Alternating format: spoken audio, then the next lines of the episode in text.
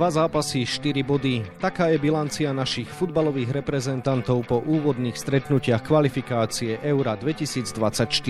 Viac si povieme v dnešnom podcaste denníka Šport a športovej časti Aktualít Šport.sk. Príjemné počúvanie vám želá Vladimír Pančík. Slováci skvele zareagovali na remízu 0-0 s Luxemburskom a v nedeľu v Bratislave zdolali Bosnu a Hercegovinu 2-0. No a uspeli po dominantnom výkone. Bývalý špeciálny prokurátor odsúdený, bývalý generálny prokurátor aj policajný prezident obžalovaný. Systém našich ľudí sa začal rúcať. Čítajte na Aktuality.sk, aké dôkazy majú v rukách vyšetrovatelia a komu všetkému hrozí dlhoročné väzenie. Kým po dueli s Luxemburskom Trnavská City Arena pískala, po stretnutí s Bosnou a Hercegovinou sme na tehelnom poli videli standing ovation. Aká cesta k nemu viedla, budem rozoberať s kolegom z denníka Šport Miroslavom Hašanom, ktorému želám pekný deň.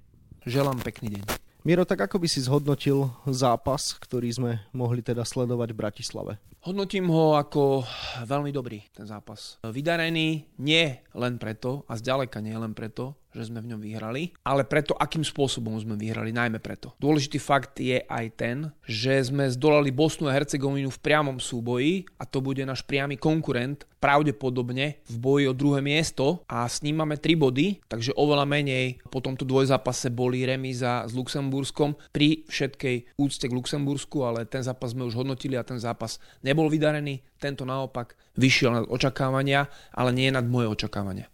Čo sa teda zmenilo za tie 4 dni a skús vysvetliť, prečo to bolo teda vydarené nie nad tvoje očakávania? Zmenilo sa viacero vecí, ale predovšetkým nastavenie mužstva. Možno sme potrebovali tú facku s Luxemburskom, pretože to bola strata bodov. O tom vôbec netreba viesť žiadne diskusie. A mužstvo sa nakoplo v zmysle, že už musí ukázať inú tvár. A tu ukázalo. A zrazu mnohé veci, o ktorých sme sa rozprávali, o ktorých tréner rozprával a ja som ich videl či už na kempe alebo predtým v predošlých zápasoch v náznakoch, zrazu do seba tieto veci zapadli. Začali sme vynikajúco, veľmi nepríjemne e, napádať vysoko Bosnu a Hercegovinu. Absolútne sme jej nedovolili výjsť e, konštruktívnym spôsobom z obrany.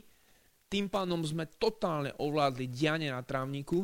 My sme boli veľmi nebezpeční a oni sa nedostali do ničoho. K tomu si trošku pomôžem číslami, pretože Instat je program počítačový, ktorý sa zaoberá dátovou analytikou, skrátke povedané. A je tam také okienko v tom Instate, ktoré sa volá, že Build up under pressure. To znamená, že výstavba útoku pod tlakom, pressingu. A v tej kolónke malo mužstvo Bosnej a Hercegoviny 34 pokusov ako výjsť z toho pressingu. 34 krát to robilo. A v prvom polčase sa o to pokusilo 22 krát, úspešne vyšlo do súvislej akcie 0 krát, čiže ani raz. Naopak, my sme mali 17 získaných lôb po takto vysoko zvolenom napadaní. Čiže fantastickým spôsobom sme to robili, pretože naše mužstvo bolo veľmi organizované. Som takéto napadanie slovenského mužstva ešte nevidel. Polievka dotlačal e, superových hráčov do priestorov, kam oni sa dostať nechceli Naopak, my sme to mali veľmi dobre pripravené. To znamená, že krajní naši útočníci buď z jednej strany Mak, alebo z druhej strany Haraslín uzatvárali ich z druhej strany teda, odkiaľ ich tlačil polievka a výbornú prácu odvádzali stopery, ktorí boli naštartovaní v pohybe smerom dopredu, čiže tlačili toho útočníka, na ktorého väčšinou smerovali vynútené nákopy, či už takými lobmi alebo dlhé nákopy, tak ho tlačili pred sebou a väčšinou sa nám ho podarilo buď zdvojiť, niekedy dokonca strojiť, pretože Kucka, Lobotka a Duda a navyše aj krajní obrancovia Pekarik a Hansko, ktorí boli viac vnútri, mali to do toho súboja blízko a získavali sme takto čisté lopty. To znamená, že sme potom vlastne z protiútokov, tie protiútoky neboli dlhé 70 metrov od našej vlastnej bránky, ale boli dlhé 20-30 metrov, boli veľmi nebezpečné a bolo len otázkou, kedy dáme gól a kedy sa to, tieto veci prejavia na skóre pre nás v pozitívnom zmysle slova. Aký podiel na tej pozitívnej zmene má tréner Francesco Calcona? Čo spravil správne? Ako si teda vnímal tú kritiku, ktorá sa na neho zniesla v zápase s Luxemburskom?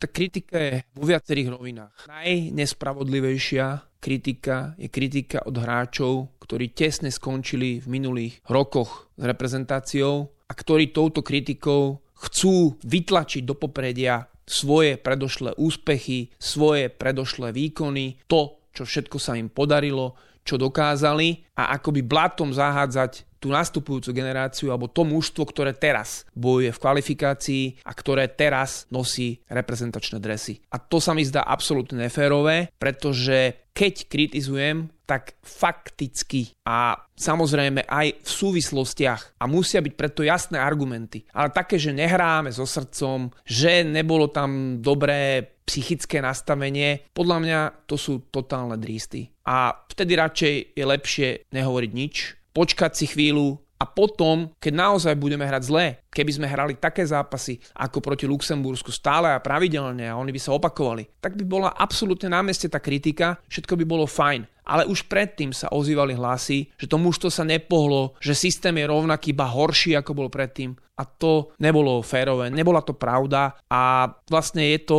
také sebazničujúce, samodeštruktívne by som to nazval ako smerom k mužstvu samozrejme, k vlastnej reprezentácii, pretože videli sme Bosna Hercegovina, prehrala 0-2 na tehelnom poli, ale jej fanúšikovia, ktorí síce prišli z iných krajín, nie z Bosny, lebo nemohli, kvôli zákazu, tak to mužstvo podporovali. Oni prehrali 0-2 po zápase ho vytlieskali, skandovali s hráčmi, vypýtali si ich proste na nejaké oslavné chorea, alebo ako to nazvať. To znamená, že potom aj tá atmosféra okolo našej reprezentácie, keď je veľa, veľa negatív, veľa kritiky a všetko zlé sa vyťahuje do popredia, tak nie je na mieste, nie je to dobré, škodí to ľuďom, škodí to záujmu fanúšikov a škodí to tomu, aby prišli pozbudiť mužstvo na štadión, pretože tam potrebujeme fanúšika, tam sa vytvára ten vzťah, ten pravý vzťah a ten, kto bol v nedelu na tehelnom poli, tak určite nelutoval, pretože zápas proti Bosnej a Hercegovine stal za to. Takže ty si optimista aj v súvislosti s touto kvalifikáciou?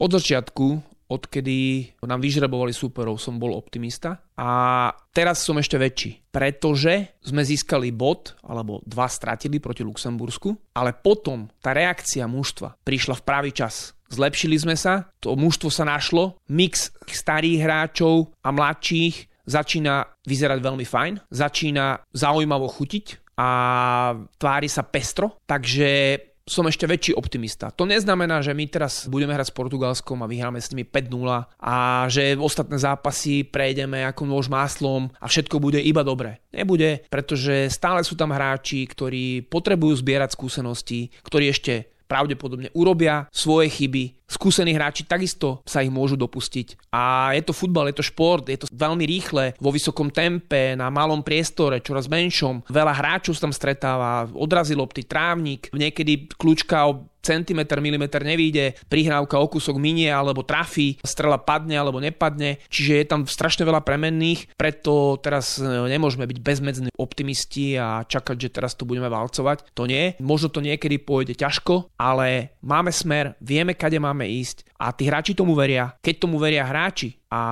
dosiahnu výsledky, uveria fanúšikovia. Stále u nás je obrovský potenciál fanúšikovský, pretože futbal ľudia majú radi, na Slovensku mnohí ho milujú a hlavne mladá generácia, deti, ktorí chcú hrať, športovať, budú mať svoje vzory. Takže zrazu tá mozaika začne do seba zapadať a to je podstatné. To, či vyhráme niektoré zápasy, alebo prehráme, či postupíme na majstrovstve Európy sveta, či tam dosiahneme skvelé výsledky, alebo horšie, alebo stredné, to až tak sa nejako predpovedať nedá, ale pokiaľ vybudujeme dobrý systém, funkčný systém, potom sa môžeme merať s každým a o to vždy mne išlo, pretože toto považujem za najdôležitejšie. Uvidíme, či ti dá napokon budúcnosť za pravdu toľko kolega z denníka Šport Miroslav Hašan, ktorému ďakujem za rozhovor a želám ešte pekný deň. Pekný deň. Našej futbalovej reprezentácii sa viac venujeme na webe Športdeska a takisto v denníku Šport. V jeho dnešnom vydaní nájdete aj tieto témy.